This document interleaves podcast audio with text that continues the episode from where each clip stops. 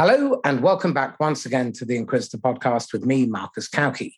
Today, I have a repeat, repeat, repeat return guest, Fred Copestake, founder of Brindis, author of Selling Through Partnering, and author of his new book, Hybrid Selling. Today, we're going to find out what is hybrid selling. We're going to discuss it, pull it apart. We're going to dig into why Fred wrote this book at this particular time and what had been the catalyst for change? Because being a salesperson in, in the post pandemic era and with the level of sophistication and complexity of buyers requires you to be quite sophisticated. There's a process that um, Fred has developed called Evolve, which we're going into, which looks at how you can identify what's absolutely essential within an organization and then drive virtual selling, manage opportunities, and focus particularly on the middle of the funnel, which is terribly neglected, then how does the salesperson lead, build value, and then expand and grow uh, accounts? Because in this day and age, it really is a bit of having to herd cats, play with technology, manage different expectations. It's very, very complex. So Fred, welcome. No, thank you very much. Uh, cracking intro, apart from the pulling apart bit. I'm not quite sure about that, but then yeah, yeah, yeah. I, I pretty much expected that. So there we go. yeah, you'll be left with at least one limb. Um, Brilliant so bargain. T- t- tell me this: what, what is hybrid selling? First of all, how do you define it? Yeah, no, it's, it's an interesting one because there are various definitions, aren't there? often I'll ask, I'll, I'll, repeat the question back to people and say, well, what do you think it is? And, and they'll say, well, it's it's kind of when you're doing stuff virtually, isn't it? And I'll say, what like virtual selling that's already got a name and is already a thing, and which is very much part and parcel of hybrid. So that is part of it. Some people say, well, it's to do with where you It's like hybrid meetings, isn't it? So you might do stuff at home, you might do stuff in the client's office, you might do stuff online. And I'll say, well, that's what salespeople have always done, to be honest. So that's nothing new for me, the hybrid piece, it's like hybrid is a mix, it's bringing things together. And so we need to have this mixed approach using a bunch of different ways to be effective in selling to have the impact that we need. That, that's the hybrid bit now.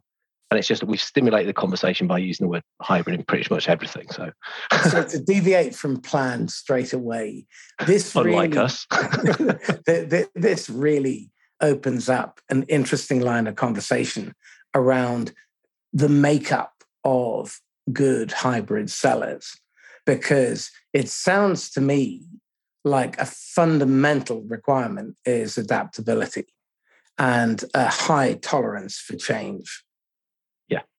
When we get into why I wrote it, is to do with change and the speed of change increasing.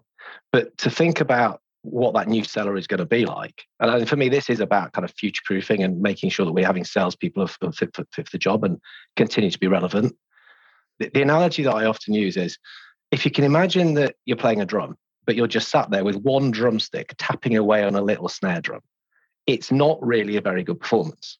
You know, you, you might get away with it. And actually, I think that's what quite a lot of selling has been like. People doing just enough to get away with it. But really, if you want a performance, you want this full drum set with all the different drums that you play, and you have to be able to hit the right thing at the right time to really make sure what you're doing is the top performance that people want to people want to listen to and the rest of the band want to play along with, if you like. Yeah. I mean, if you really want to take that that analogy to, to the to the extension, it's uh, a few years ago I went to see uh, went to see Guns N' Roses in concert, but it was more the support group which were fun. It was it was Mötley Crüe. right? Okay, It's like the drummer is Tommy Lee. He's the star of the show, isn't he? And, and he, it's quite funny because his drum kit was right in the center of the stage, not at the back like most drums, center of the stage, big, big kind of illuminated circle around him, huge drum solos in every song. And look, it was all about him, but it, the performance was mesmerizing. Yeah? But then at one stage, his drum kit started moving. It's like going side to side, and it's going up the sides of this circle where his lights were till he basically bent up and right upside down. He's drumming upside down, biggest drum kit in the world you've ever seen. Everyone's just like, wow, wow. you know, it, it, was very, it was very cool. It's like, oh, is it? But again, the analogy for sales goes with this because he got to the bottom. And I was like, oh, he's so cool. He knows his stuff. But he went and he got somebody from the crowd, and he strapped them in next to him, and he yeah. did the same again. And I think that is actually for my it's kind of a funny analogy. It's quite visual. Google it and you'll see the photos. They're amazing. But it's like that. We've got to play all of this stuff, but we've got to do it with the customer strapped in beside us to be doing the right things and playing the right tune for them. And then it's going to be a big ask for salespeople. There's a lot of stuff when we start to assemble our drum kit. Right. Okay. So this then builds on the whole theme of selling through partnering, which is a philosophy very close to my heart. So let's then take this a little bit further because there's a question. I'm after a little bit of Mystic Meg from you. Coming down the pipe, what do you reckon sellers and managers need to be ready and prepared for because their customers are going to be going through some challenging times, I would think. There's a couple of things. It's, I mean, yes, there are challenging times because of change. So people that can get a handle on change, which is way easier said than done, they are going to be interesting, valuable, relevant people. So if you can start get your head around it and you're totally equipped, you got your drum kit, you got all the tools and the ways to be able to handle that and to talk about it and to guide and help customers with it, so that you're adding value at every interaction that you're having with people, that will be where interesting salespeople are going, in my humble opinion. That's where, because otherwise, you know, we know that customers are wanting to do stuff on their own. They're kind of trying to self-diagnose. They don't want to speak to salespeople because they're just not seeing anything from it.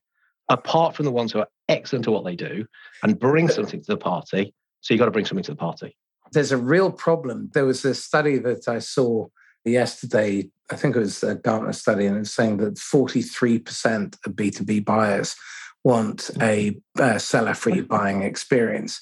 But those same buyers suffer from a much higher level of churn because they bought the wrong thing because they haven't had a conversation with another human being. So it's a really interesting question because I feel as a profession, we have a responsibility to rebuild trust. We have a responsibility to have buyers feel safe again and they don't. And the, the reason is leadership in so many vendors is so self centered and so profit orientated.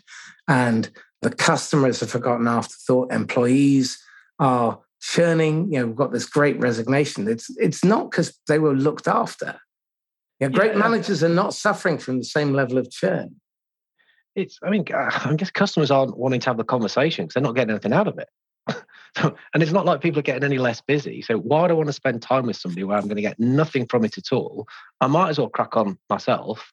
And if it goes right, great. And if it doesn't, okay. But it's going to be no different. There's kind of almost no risk. There's, I just don't want to spend time with people not bringing anything to that. Right. So, what's the advantage of being a genuine hybrid seller in the modern age that you can bring more value to your customers and your prospects along the way?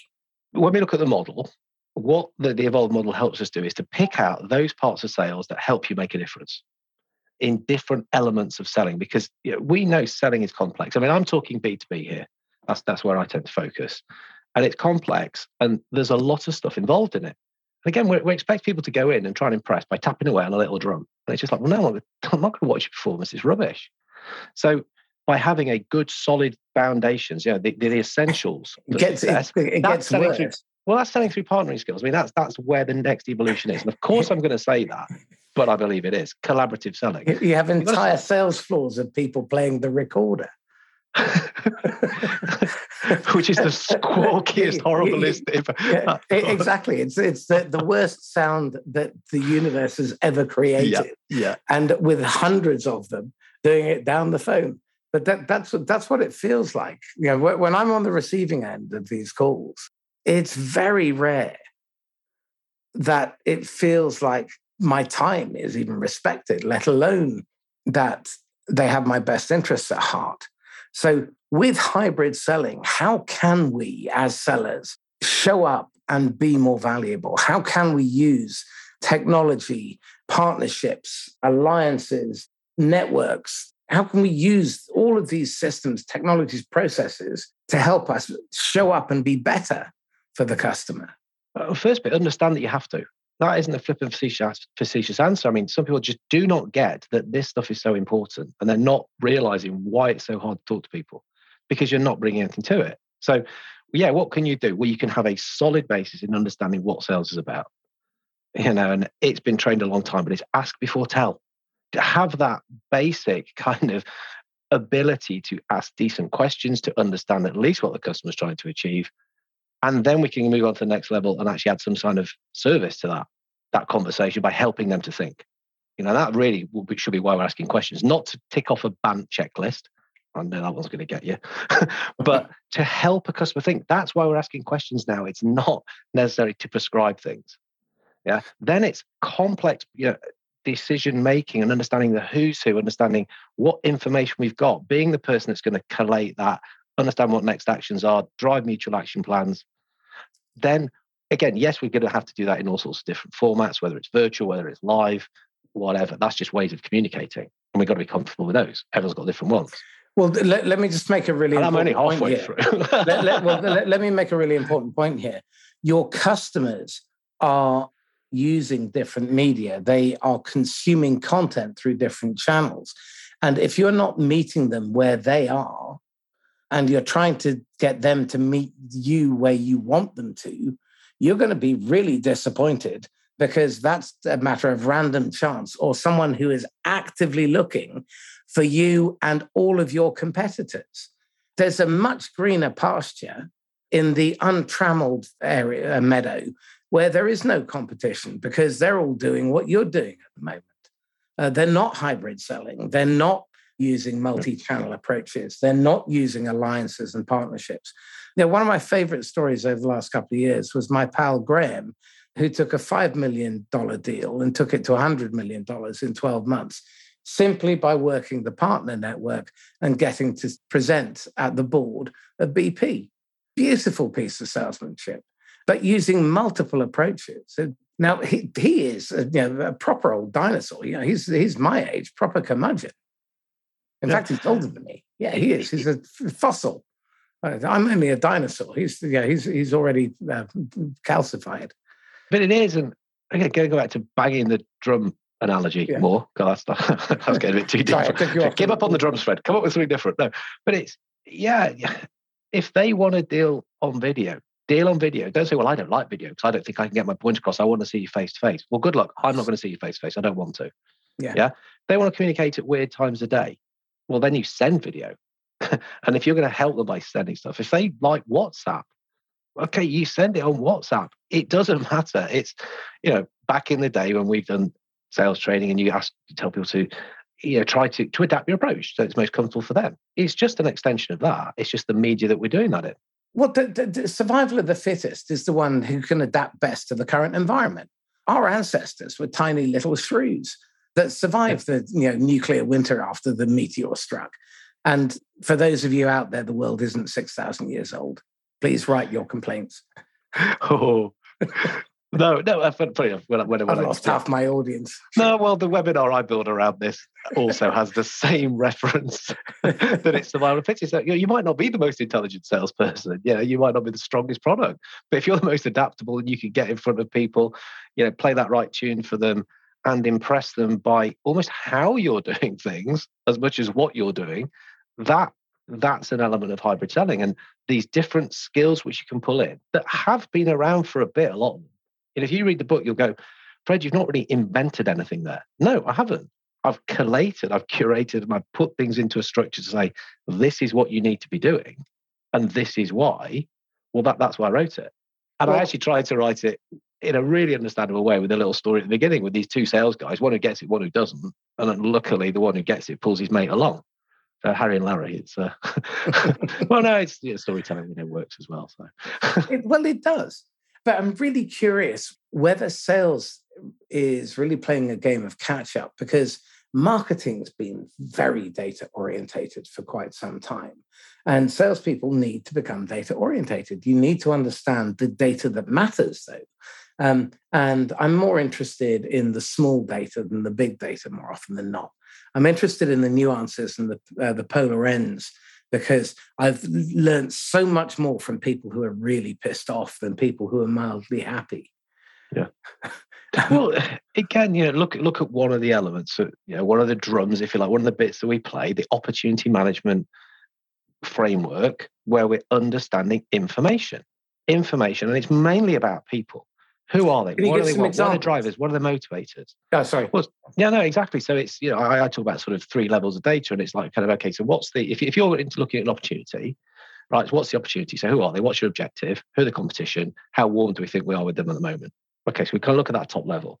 Then we start thinking about how can we generate actions to move us towards where we want to be. Well, actually, the actions are broadly going to be around the people who are making the decision, the decision making unit. That's growing. We know it is there are a number of people. It's not going to be one person. And we know salespeople are still kidding themselves. Oh, my best mate, he's the champion. They make the decision. They do everything. Yeah, good luck with that. There's Does anyone actually people... believe that shit? I seem to have trained quite a lot recently. I hope they're not listening. No, no, that's unfair. No, that's behave friend. I think people vastly underestimate how many people are involved, but then it's the amount of information we need to know about them. Yeah. So yeah, who are they? What's their position? What level of influence do they have? Now, for influence is influence on the decision. Do they like us? Do they dislike us? Uh, how strong is that influence? So yeah, they might dislike us, but actually the influence isn't that high. They might love us, but again, it's not that high either. So we try to work that out. You know, what's their style of communication, their personality style? What's their win personally? Are you what's tracking their KPI engagement? business? At the moment, I'm just trying to track. Do we even know these things?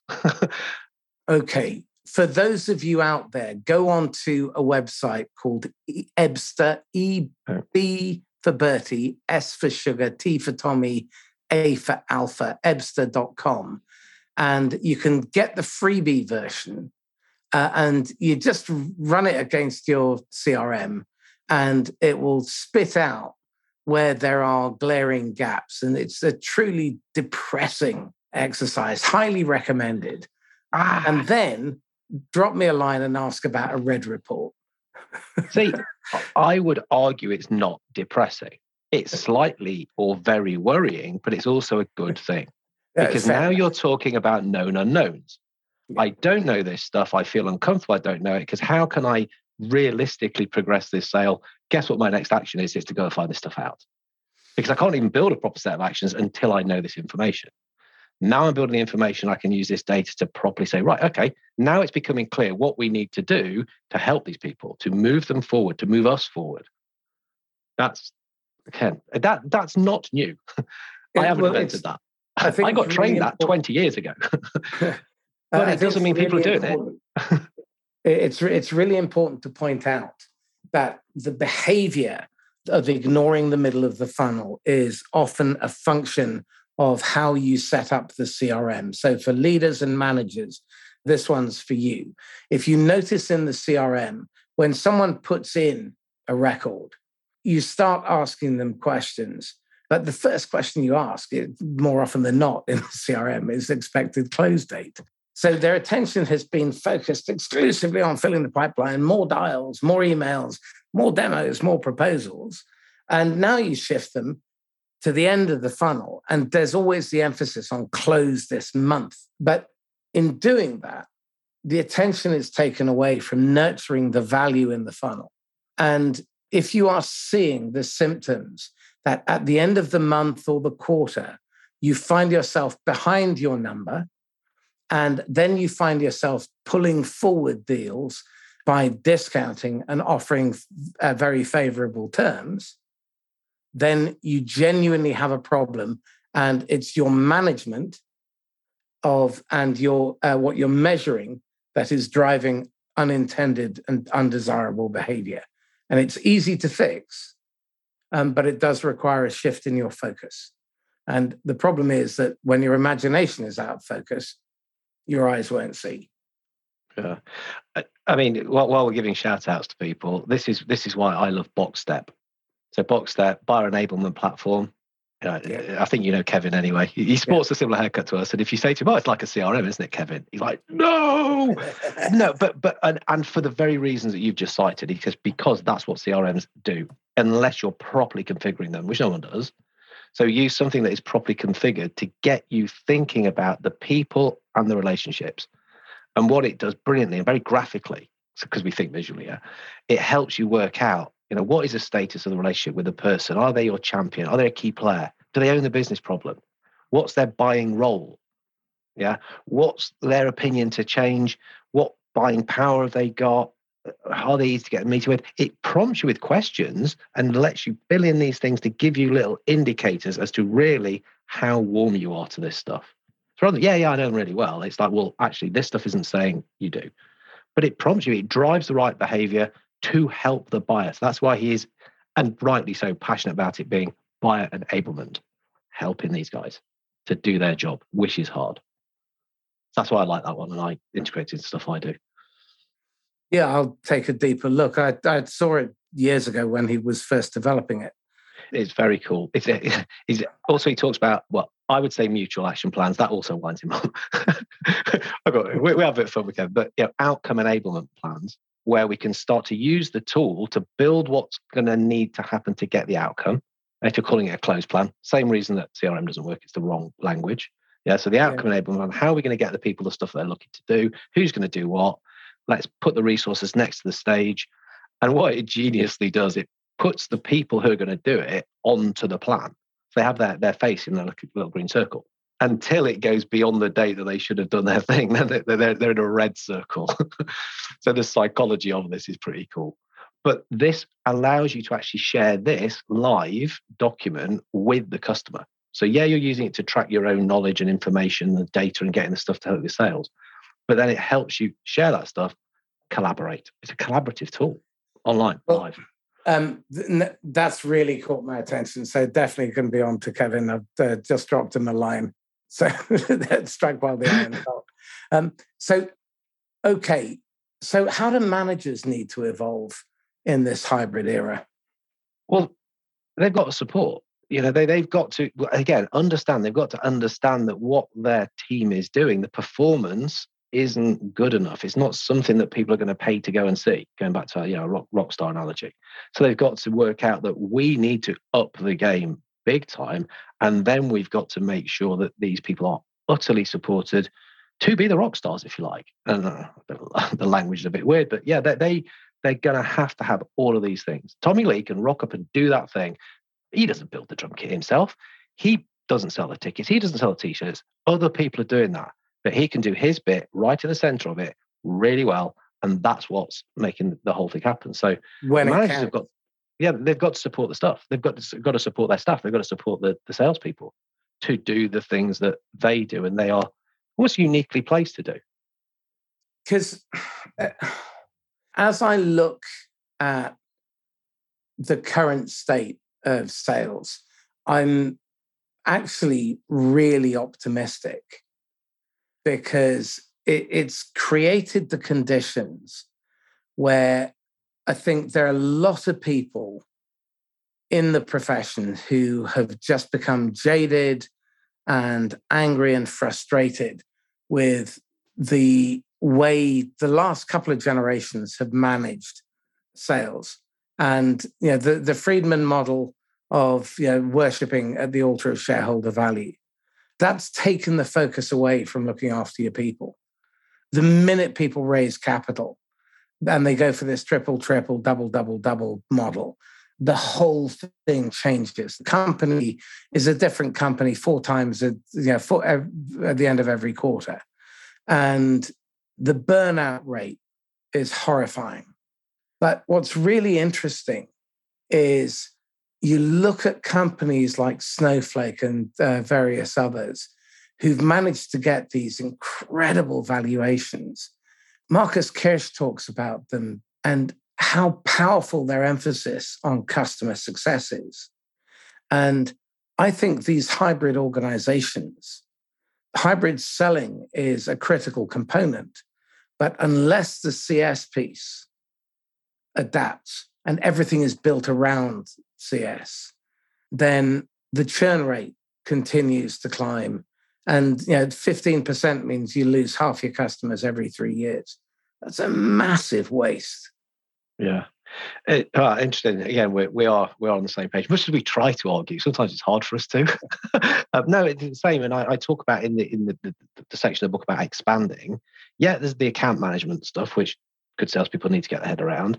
But I do, I call out customer success management and saying, look, we've got to understand this stuff. We, we are talking about outcomes, aren't we?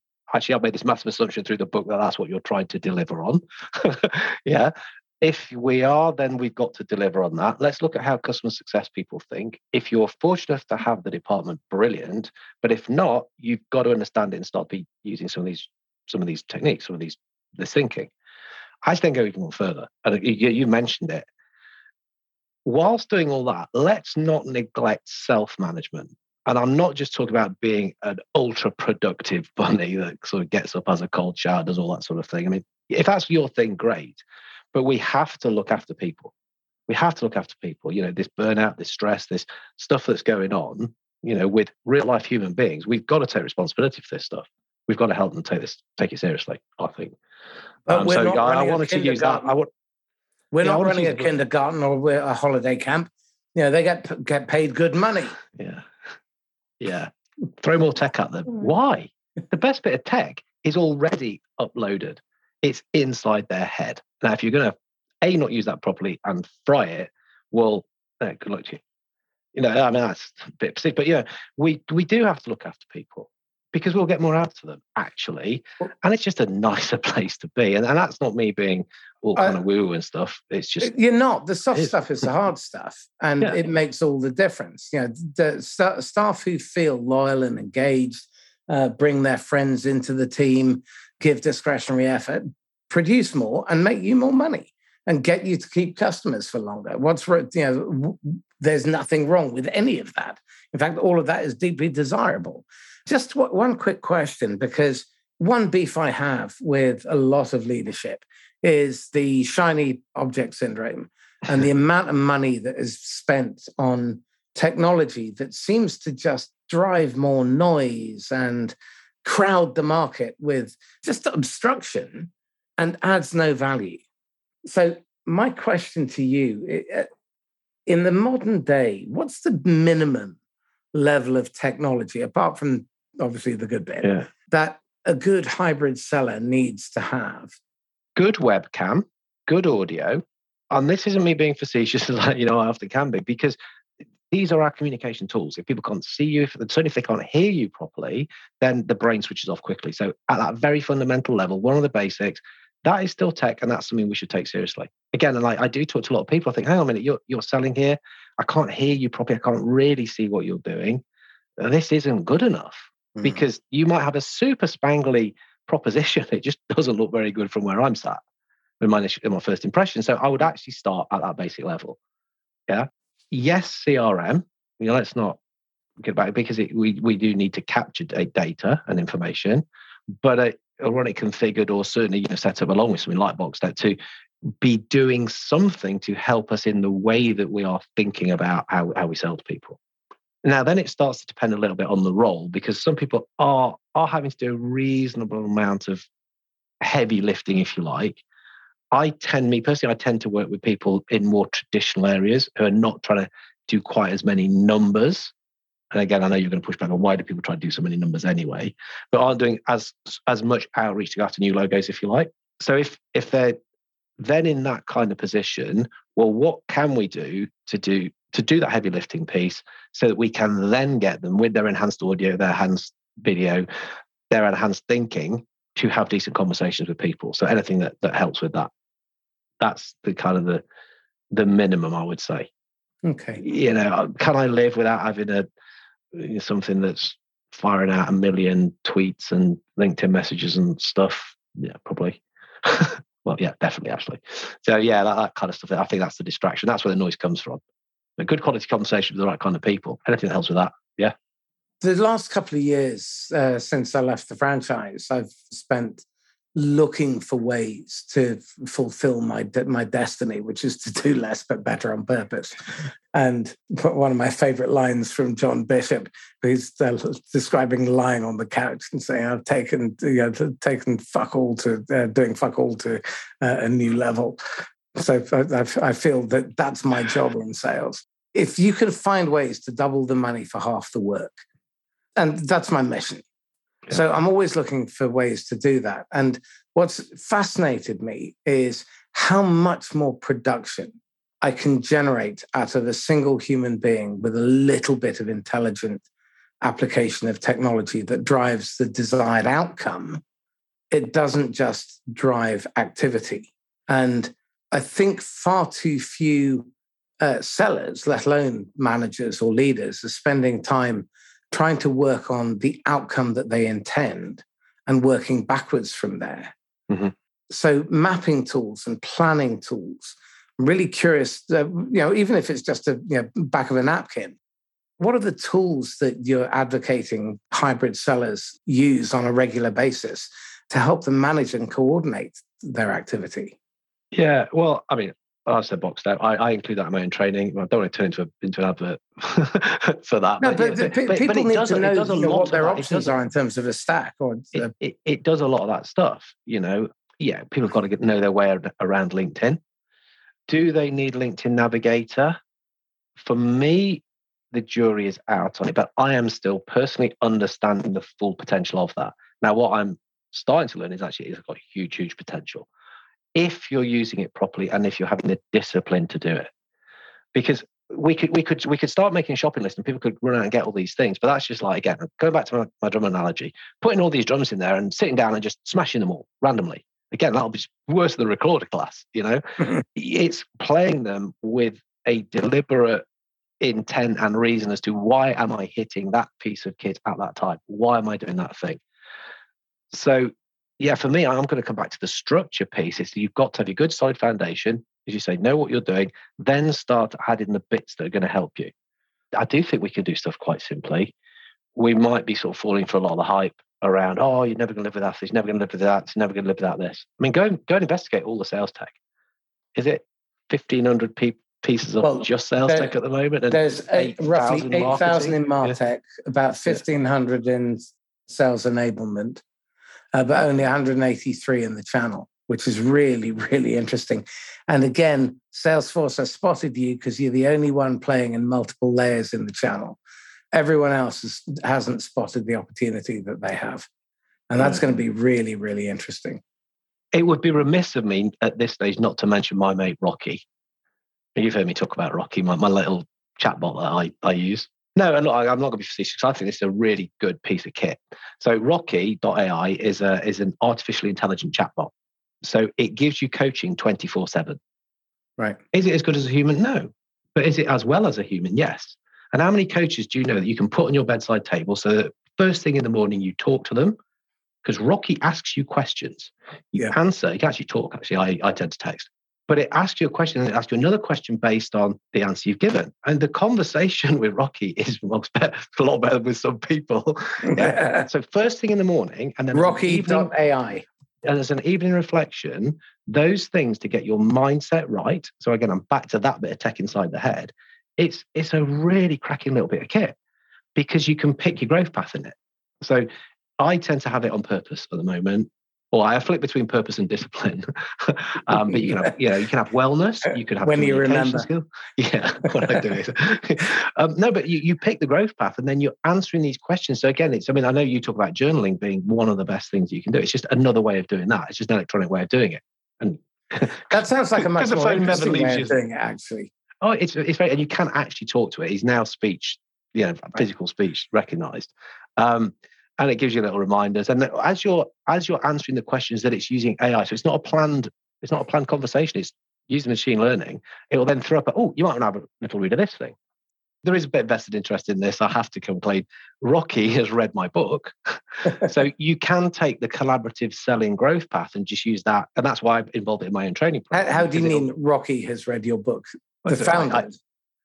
no, the, the robot how, how has maybe maybe I've personalised Rocky a bit too much here. No, so you can go in and as rather than pick wellness or clarity or growth or whatever, yeah. you can pick collaborative selling as a growth path.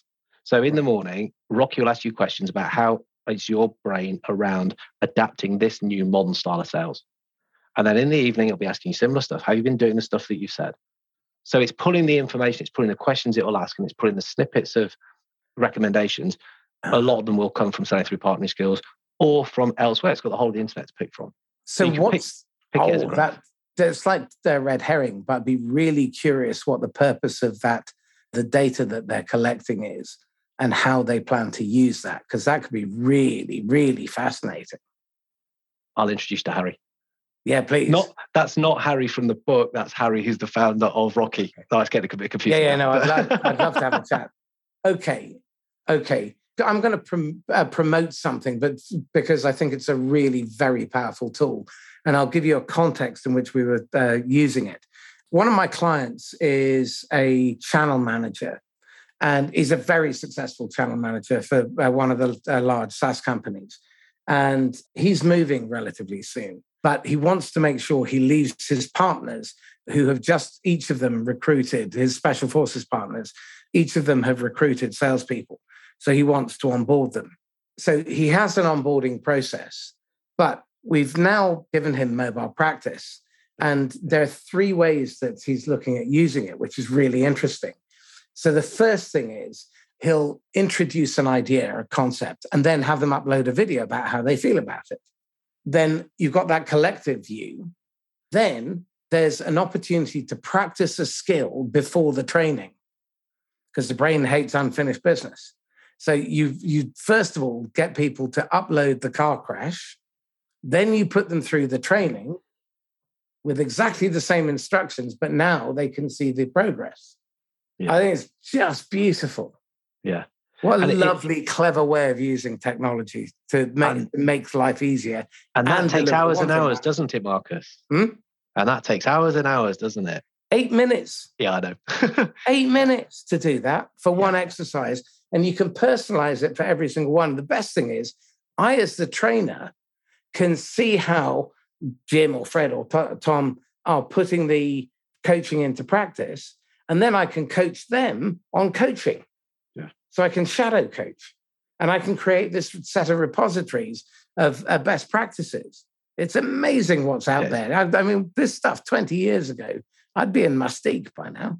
This does another thing for me, and it's, it's something I, I I can get quite upset about. I'll try not to. Try keep, keep keep the podcast on a good level. But it's when somebody then turns around, well, I haven't got time to do that. You really have not got eight minutes to invest in yourself to be better at what you do as a so-called profession.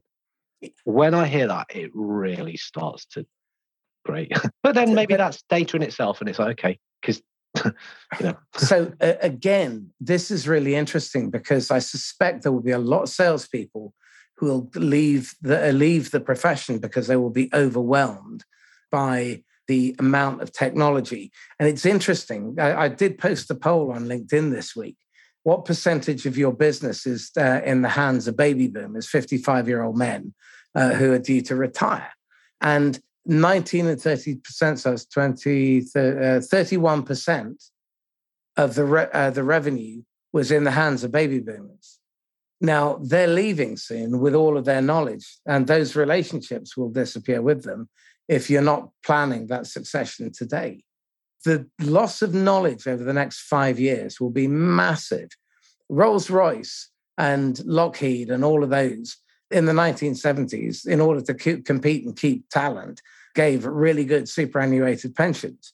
So no one left. Now all those people are leaving and they're retiring because they've earned it and they've got a great pension. But yeah. my suspicion is those sorts of companies are going to be picked up and uh, pulled to pieces, or they'll be owned by Tata or a Chinese conglomerate. But the tech, so it's interesting that we've gone down the route of tech to make people better, tech to share, tech to do the human stuff. Hmm. And for me, that is the best use. And if that's where we can take in, I don't know if that's because it's us and that attracts our attention. I don't know, but I, I, those things, those things do harm me. It's like you know, having a chat with a robot, using these video things. It's all about getting people better to do the bit that people have to do with people. Now, I'm, I'm not going to say that phrase, but this human to human piece is always going to be important. But let's do it as best as we possibly can but there, there, are so many managers out there that would rather hold on to command and control rather than make the time during the day, which they're already uh, having to sacrifice because they're being interrupted 16 to 20 times a day. And at those moments, they have a choice. They can either stop and think, ask a question, and coach the person, or they can answer the question, they can take the problem away themselves, and they can become a bottleneck, or they can disempower their people by not empowering them to make the decision themselves. Now, there is no downside to coaching in the moment on the job when someone needs it and helping them to solve their own problem, even if it doesn't work.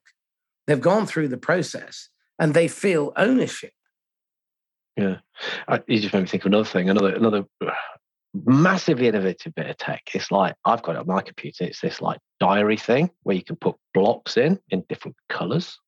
Again, yeah, I am being facetious, but you can do that to have almost like repeatable weeks where there is a block, and the block is, and it's kind of a bit, bit ironic. This ad hoc coaching. this is what I'm planning. Well, Winston Churchill did that with speeches, didn't he? It's like, what are you doing? I'm planning my ad libs. Um, but, like, but I will put this side. You know, no one can touch that it's almost like a new version of gold type. It's i'm available to coach on anything and whatever you want to speak about. And that's on top of all the regular little catch-ups with team with people whoever. There should be it should be a patchwork quilt of people interactions of where you are helping folk to get better. You know, that's a manager's job. Hire the best people and get the best out of them. That's your brief. It's really not that complicated it, and don't make your life difficult by trying to find the time and doing it. Put the time into the diary and then repeat that week, repeat that week, repeat that week, repeat that week. There you go. That is your job. It's now set up. You can now, again, like you're getting the seller to concentrate their brain and their time on doing the best for customers. It's repeatable. You don't have to reinvent it. You can concentrate your brain, your time on doing the best for your people and drive your results and through that. It also means your people can plan around your timetable. so they're not always bouncing one for the other. Okay. So take us through the whole system of Evolve um, in the uh, final furlong then. Sure. So it's, uh, uh, I wouldn't say it's a process or methodology. It's a framework. Now we're more against semantics a little bit here, but they're just ways for us to sheet focus music. in. Sorry? Sheet music. Beat music. No, sheet music. Sheet music, yeah. yeah. No, it's, it's just to get us thinking about the things that we need to do and embrace as professional salespeople if we're going to stay relevant. Okay, so evolve is the model, gives an acronym. You know, I love an acronym, so, so it's to do with a bad memory. But E is for essentials. It's the essentials for success. It's the basics. It's the foundations. It's the understanding what good selling is, what it isn't. It's taking the stuff that has worked in the past and still does, and it's jettisoning jettisoning the absolute nonsense that somehow became de rigueur when it did. Okay, so we have our foundations, we've got the essentials. We've talked about having to build in then a competence and you know being comfortable in working virtually. Yeah, so virtually video, using video live, sending video as well. Very powerful way of working. I'm going to include in that section social selling because we do need to put it somewhere and it just seems to make sense putting in it. And then we've only just started to touch on some of the AI stuff and certainly some of the targeting and the heavy lifting and the you know the things that AI can do and we'll continue to get better at. So then we, we have talked about opportunity management as well. So it's really understanding that information, it's taking the data, it's synthesizing, it's working out what do I know, what I do I not know, how can I use that, what my action is going to be. And this is all about getting into this position where we can lead customers leading customers. Fred, I thought you said you weren't going back to the 80s. No, I'm not. This is servant leadership. It is guiding people. It's taking them through complex decision making. Now, this actually manifests itself in two ways. One, it could be they're actually pretty expert buyers. They know their process. They're going to go through it. Don't try and deviate them from that. That's why they don't want to talk to you because they're finding you annoying, dragging them back for needs analysis. Well, I know what it is. I'm talking to you at this stage. Or it's, I ain't got a clue where I'm at. I don't buy this stuff every day. I never have, probably never will. Help me, please. They don't kind of say it like that, but that's what's happening. So you've got to work out how you're going to lead and guide. Well, uh, let, let me just intervene there as well. It is your obligation to lead them because they are not expert in this area, and presumably you are, or your organization is. Yeah. And it's far, far too easy for salespeople just to sell someone something and it's not fit for purpose. And that's wrong. It, it, true. And then this is where, again, we were talking about earlier where I said that even in the fundamentals, I would be training this, that it's, you're asking questions, it's for the customer's benefit. Yes, it's nice that you get something out of it because you understand them better and you can start to come up with the solution. But if you're too solution focused, if you jump in it too quickly, you're missing the point of helping them to think. So that really starts to show itself in the leading piece. That's the L. And the second V is value sale. Mm-hmm. Now, for me, value sale is about helping people think. It's not, oh, I have a value proposition. I'm going to rock up. I'm going to damn well tell you the value you're going to get from me. the, the, the, best way I've heard this described, and I, I just steal this with pride because it's just an elegant way. Mike, Mike Wilkinson talks about value is a mystery. It is a mystery. You've got to work out what it is with the customer. You know, this, this it conjures up in my head like images of Scooby Doo and the mystery machine and all this, where you come up and like it's usually the janitor, isn't it? And actually, it's a bit like that with establishing mystery with the customer. You've got a reasonable idea what it might be. You can't guarantee it. So you work with them to understand that. Yeah. So then we now get it. Now we can start to position what we can do. We can co create. We can do all the stuff, you know, resonate, substantiate, differentiate, all, all the good stuff we do in value sales, which I think is, I think it might have lost its way a little bit because people just are rocking up going, oh, this is a value prop. Marketing told me. So EVOLV, and then the E is expanding, which again we've touched on, which is about your account management stuff, is growing the business with people. It's the customer success management lessons we can take from to really focus on those outcomes and just be, you know, I, I had to put it somewhere, but look after yourself to be in the best position to do all of these things.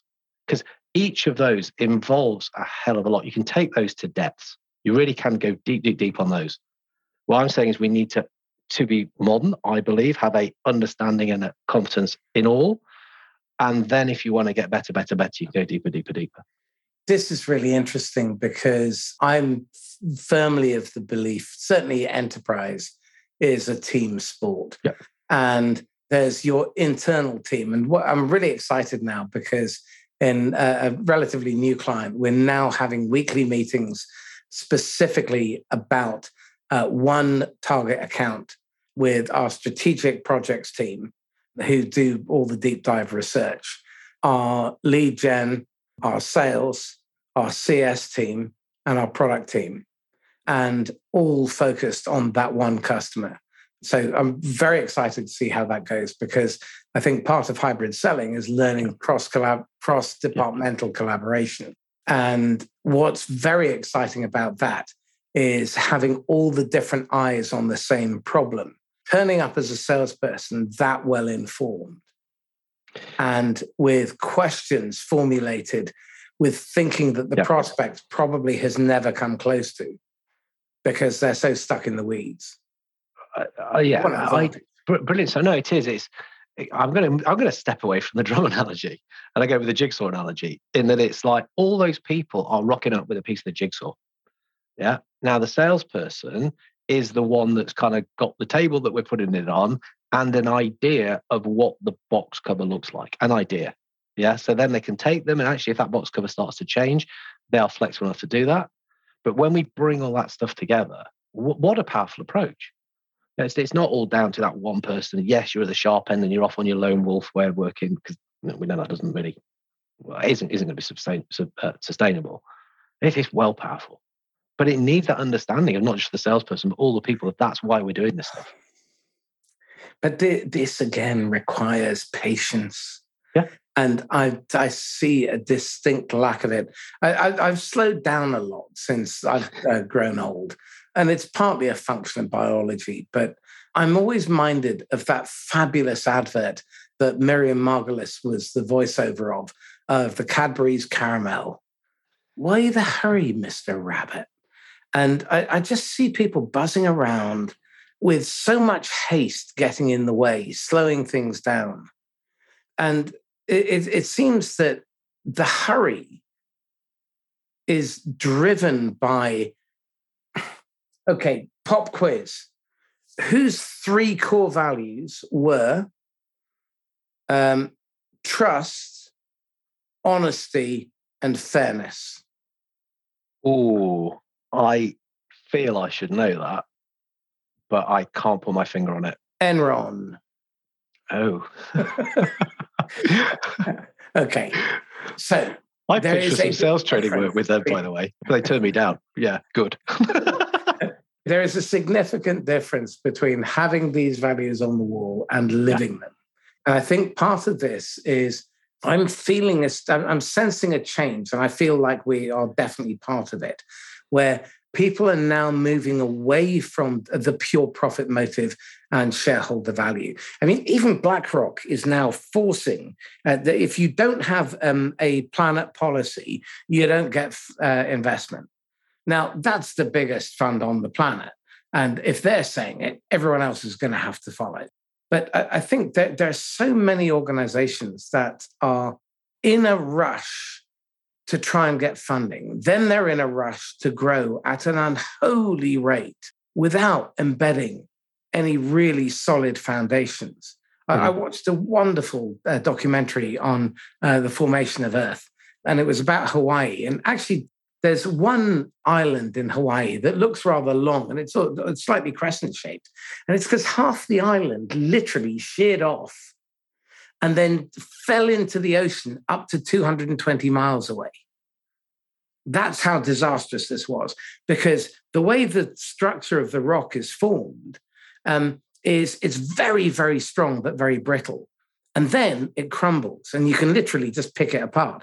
And this half the island just sheared off, and I think a lot of what's happening at the moment, you're seeing the same thing with the way people manage their pipeline. They spend so much time filling it with anybody instead of building solid foundations and strong relationships.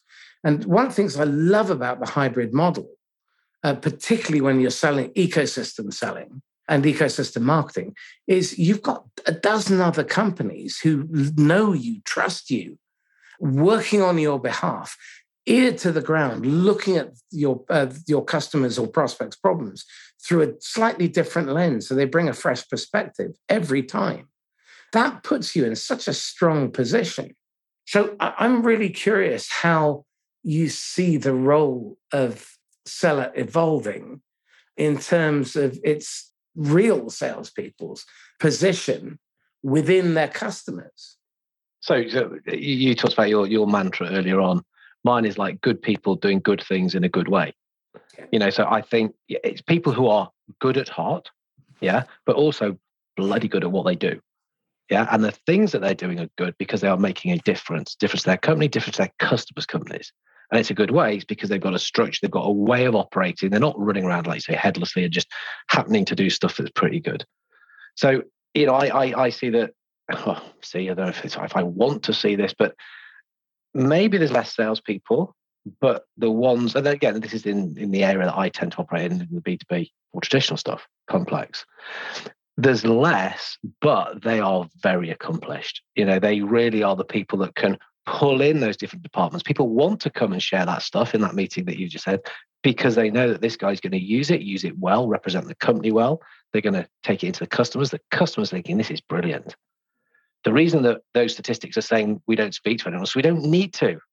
We only want to speak to you because you feed us enough. In fact, you got to give us too much, and we've got so much to think about. You're so valuable where'd you get all this stuff from? And I get it from my team, and I'm happy to give that credit to the team. I, I maybe this is you know fanciful, but actually no, I know some people do kind of do this already. So that that's a brave if that if that's our future, that, that is that is an exciting future. It, it is really really exciting. Or you can essentially eat our dust. Those are the two options available to you. Because I, I suspect what's going to be really interesting is the turnover in the uh, Fortune 500, FTSE 350 of big tech um, who can't let go of what made them successful in the past and them being eaten alive. And I'd be really interested to see the shift in financial services in particular. A lot of these challenger banks are really, and um, uh, fintech companies are really offering fabulous deals. And there's one um, company in the US offering 8% interest it's a crypto backed fund, but it's they're they're paying eight percent interest when you might get 0.3 percent, and they can do it because of the way they're uh, they're funded, the way they're structured, and large institutions are going to struggle. I'm really excited. I think we are at the cusp of a renaissance.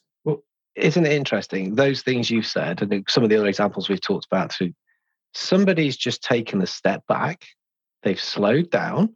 Yeah. They've thought about something, They've structured it in a way that can do something better. And now people go, hey, that's really good stuff. We want to talk to you.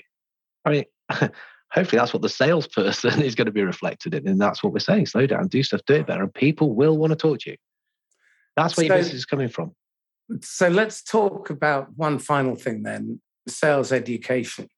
Um, who should deliver training? Me. Open goal Marcus. Sorry, I had to say that. no. Right. Bit like the hybrid selling discussion. What is training?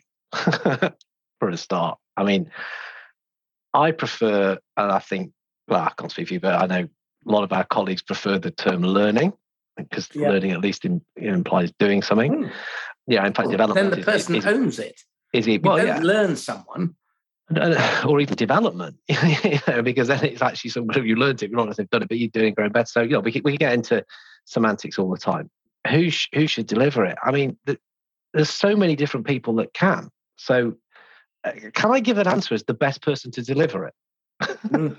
and, and by that, so beside by that, I mean if you're talking about a new framework, a new way of operating, some new thinking that's required to get people up to date because they're too far behind. Joking apart, yes, it is someone like me. It's an external person whose job is to understand this stuff, package it in a way that can make a difference and can start to do stuff fast. Mm-hmm. But any consultant that would then sell it in a way that you become dependent on, you know, that is wrong. You know, every training engagement we should be able to step away from because it starts to bed in and take its own life. Because then the managers, and we're going back to that one, are taking the ownership and are kind of driving the new behaviors and helping people get their head around stuff. Yeah. So also the individual has to take some responsibility on this. You know, I am starting to get a bit fed up of people who are really given a hell of a lot of stuff on a platter and they spurn it. Well, actually, you know what? I'm questioning myself whether I wanted to deliver like that. So, look, everyone has got some element of responsibility in it. Well, I think that there's another massively untapped resource. Um, the old maxim teach once, learn twice. I think peer to peer learning is yeah. massively undervalued and under implemented. And the reinforcement that comes through managers coaching, yeah. uh, running mini training sessions, having lunch, with lunch and learns. And I think that that whole learning culture is something that has, to a large extent, been lost because of the pursuit of the number. And organizations that learn like that, I mean, I, I think of someone like Scott Leese. He's running um, five, six companies, and every one of his people gets 60 hours of cafeteria based training based in you know, 15 minute chunks. If they're struggling, the first thing he does is look at their learning log. And you know, he, I think he's on his sixth uh, $200 million business. It's a smart move to mm. uh, have people who want to learn. And I think that's part of hybrid selling as well. It's that appetite and curiosity. And it has to be. But and, but that that's an that that's a that's characteristic of a good salesperson. So yeah, I mean, you know, I I thought oh, certainly over the last couple of years for time no uh, it, uh, of how to really make this kind of learning work because I've started to get a bit troubled about the way in which training is sold has been sold.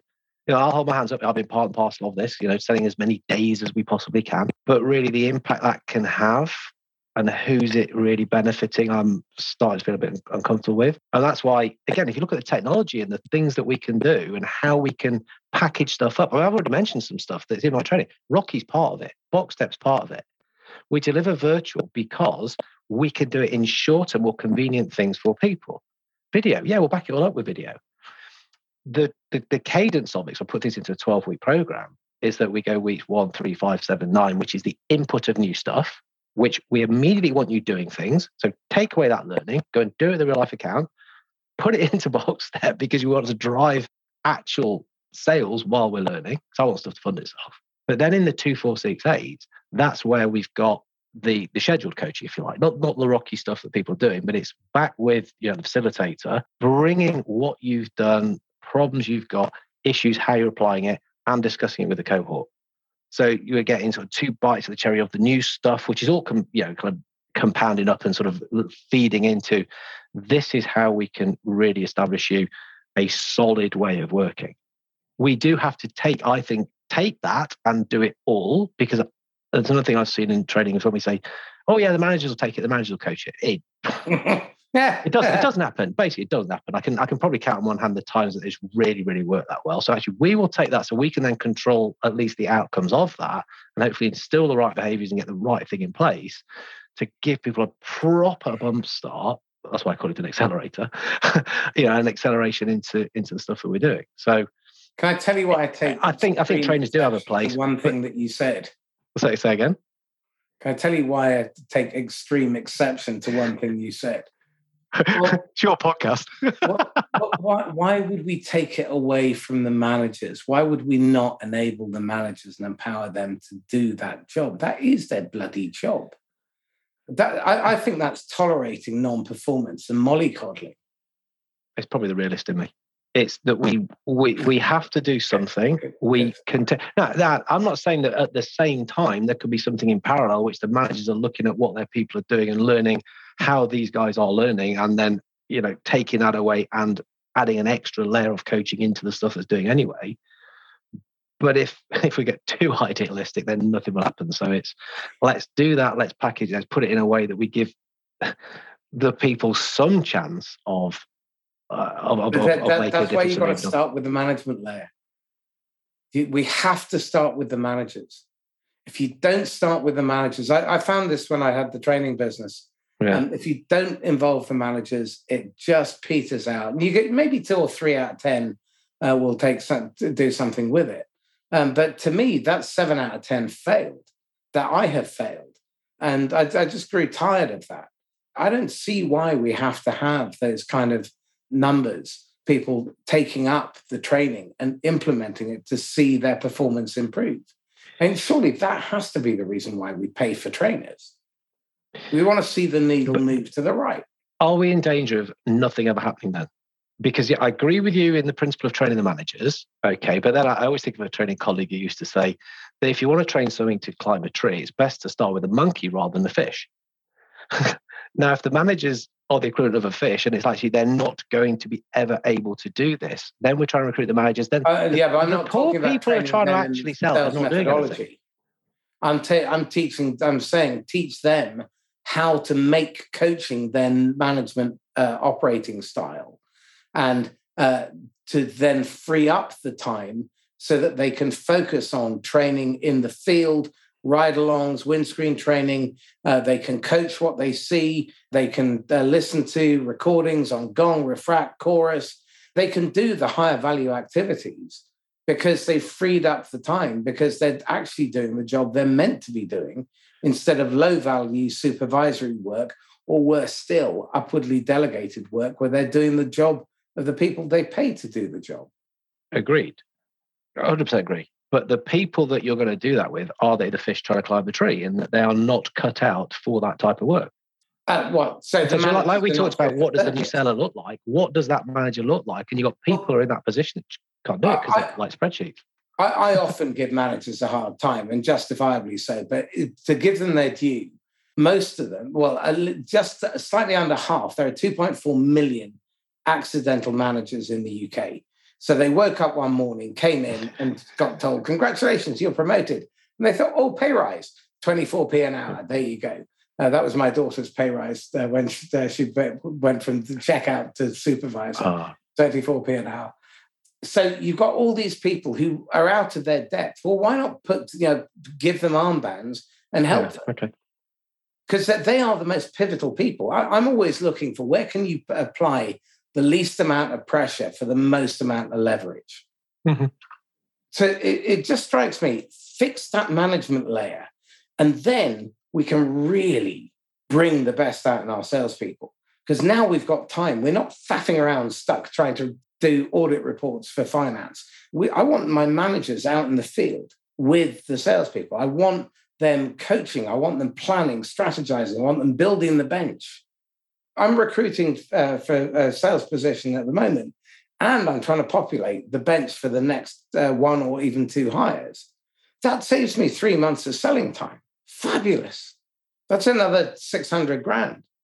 It's insane not to do this stuff. And if you train managers properly, then they focus on the really high value stuff. So that's the, that's my gripe. My gripe. And and fair in that if the people in that position have been told that that's actually what a manager is, yeah. then you know that that's that's we are probably being unfair on them and saying they're not doing it because I didn't even know I was supposed to. I'm coming at it from from that angle in that I want to kind of impact the people who are actually doing this stuff. But yeah, I, am not going to argue with that the managers can keep this stuff going and really reinforce it. It was a Gartner study. You get a 36x higher return on investment from training if the managers coach for an hour per month per rep. One hour per month per rep. Yeah. Wow. Now, if you break it up into three and five and seven and uh, you know, four minute intervals over the course of a month, where you're picking out the stuff that you just train them in and say, I just spotted this. Mm.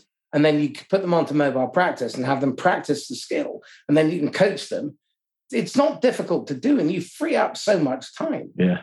When, when, you, when you do this kind of stuff, you get another two and a half months back per manager. Now, that's yeah. stuff that they could actually spend on high value activity, like yeah. recruiting better salespeople, developing the ones they've got, heaven forbid, instead of firing them and replacing them with more crap people.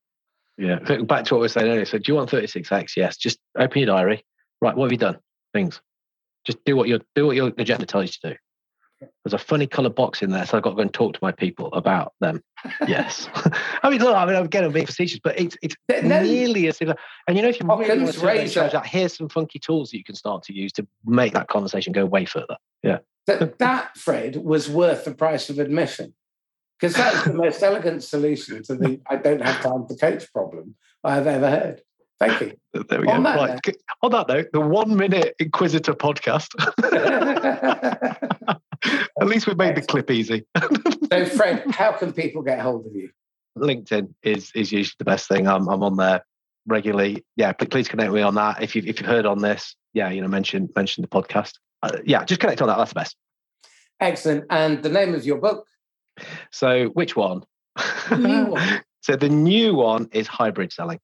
Excellent. Yeah. So, if you haven't read Selling Through Partnering Skills, it's definitely worth a read and uh, hybrid selling, fantastic book also. So, Fred Copestake, thank you very much. My pleasure. So, this is Marcus Cauchi signing off once again from the Inquisitor podcast. If you've enjoyed this, then please like, comment, share, subscribe, and tag someone who could do with understanding the evolve model or maybe understanding that maybe they need to evolve into a hybrid seller or a hybrid manager. Then, if you, they want to get in touch with me, Marcus at laughs-last.com.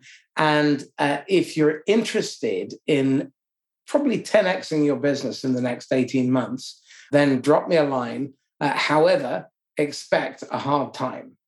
That's Marcus Cauchi signing off. Happy selling. Bye bye.